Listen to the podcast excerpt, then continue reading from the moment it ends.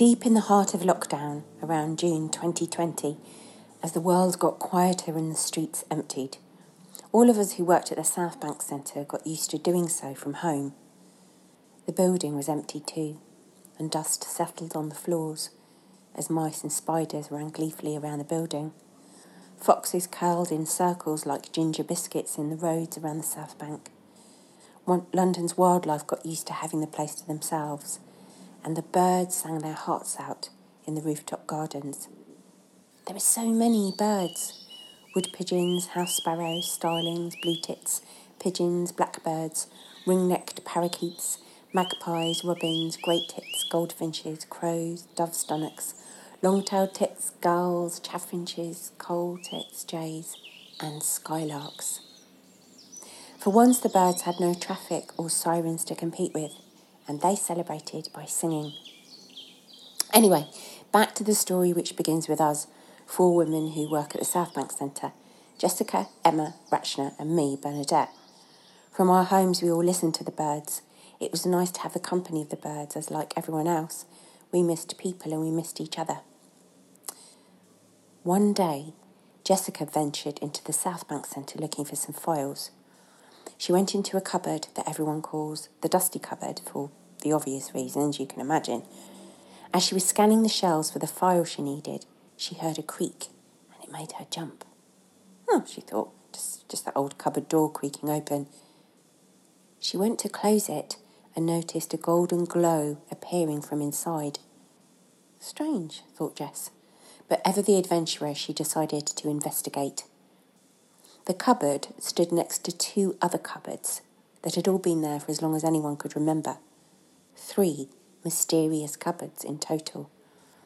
Jessica had worked at the South Bank Centre for 13 years and she had never known what the cupboards were for and what they contained. So, she looked inside. What Jessica found that day began the wondrous adventure that led us all here. The first thing she found was a map, a floor plan of the South Bank Centre back in 1951, the time of the Festival of Britain. On the map, circled in emerald ink, was a sign which said, The Skylark Cafe, and next to it there were mysterious words, Meet me here. Jessica had never heard of the Skylark Cafe. Nobody had ever mentioned it, she was sure. Underneath the map was a box of papers containing a menu, a membership card, and several dusty newspaper cuttings. Jess read the cuttings, and what she read was extraordinary. From the Daily Express.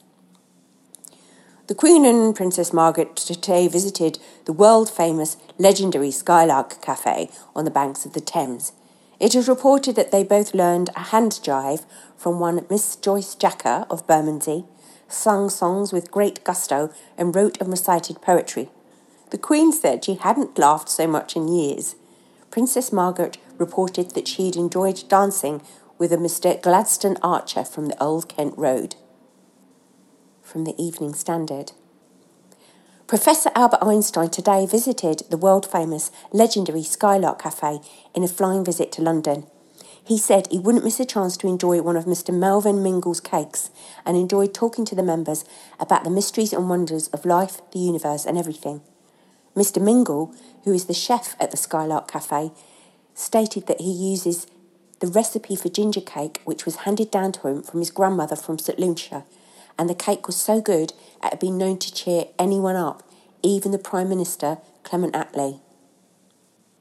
From the Daily Telegraph. Laughter and raucous singing from the world famous legendary Skylark Cafe has been reported to be so loud it's disrupted debates in the House of Commons. A member of the Skylark Cafe, Miss Abercrombie from Peckham, said to our reporter, We love to laugh and enjoy ourselves. They should come and join us. Everyone is welcome.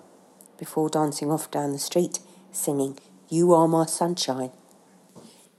This was amazing news to Jessica. The world famous legendary Skylark Cafe sounded wonderful, and she had never heard of it. Once home, she phoned around and let us all know about it. But this is where it gets even stranger. One by one, we all visited to investigate further, and every time one of us opened one of the cupboards, we found something different letters, diary entries, drawings, teacups, teapots, tablecloths. Things just kept appearing and disappearing for no particular reason, and we discover new wonders in each of the cupboards every time we looked inside. We gradually pieced together all the information about the Skylark Cafe that we could, and this is what we've learned so far. 1. The Skylark Cafe served exceptionally good cakes and biscuits made from recipes handed down from relatives of the members of every part of the world Jamaica, Scotland, Pakistan, Malaysia, India, China, Ireland, etc., etc. Number two, the Skylark Cafe was filled with seemingly ordinary Londoners. Each one of these local people was extraordinary in their own way, of course. They came together to sing, dance, chat, do a bit of crafting, learn new and amazing facts from visiting experts, and be entertained. Number three, the Skylark Cafe had also been visited by many famous people, including the Queen and Princess Margaret, Albert Einstein, Winston Churchill, Nat King Cole, Ray Charles, Dinah Washington, Merle Oberon, Anna May Wong, Cliff Richard, Val Doonican, or the list went on and on and on. Number four, members of the Skylark Cafe loved all wildlife, especially birds, and particularly the skylark, for obvious reasons. Birds were reported to gather and sing nearby when the cafe was open. Number five, the three cupboards contain all evidence and artefacts of the Skylark Cafe, including everything you can see if you go there now. No doubt many more things will emerge as the weeks go by. Number six, there are still many missing pieces of information and many more things for us to discover, which we all hope the new members of the Skylark Cafe will help us with. Number seven, the Skylark Cafe closed very abruptly in mysterious circumstances. No one knows exactly when, and no one knows why. All the contents of the cafe were stored in the three cupboards, including crockery, linen, coats, menus, and other ephemera, and it had been entirely forgotten until now. We are all here because we were inspired by the contents of the three cupboards and the exciting history of the world famous legendary Skylark Cafe, and decided it was high time to revive it, so that the banks of the Thames once again ring with laughter and chatter and singing, which might happily disrupt the debates in the House of Commons. We want you to know that the Skylark Cafe, the same as the old one, is a place of fun and laughter. Everyone is welcome. Everyone can be who they are and do what they love.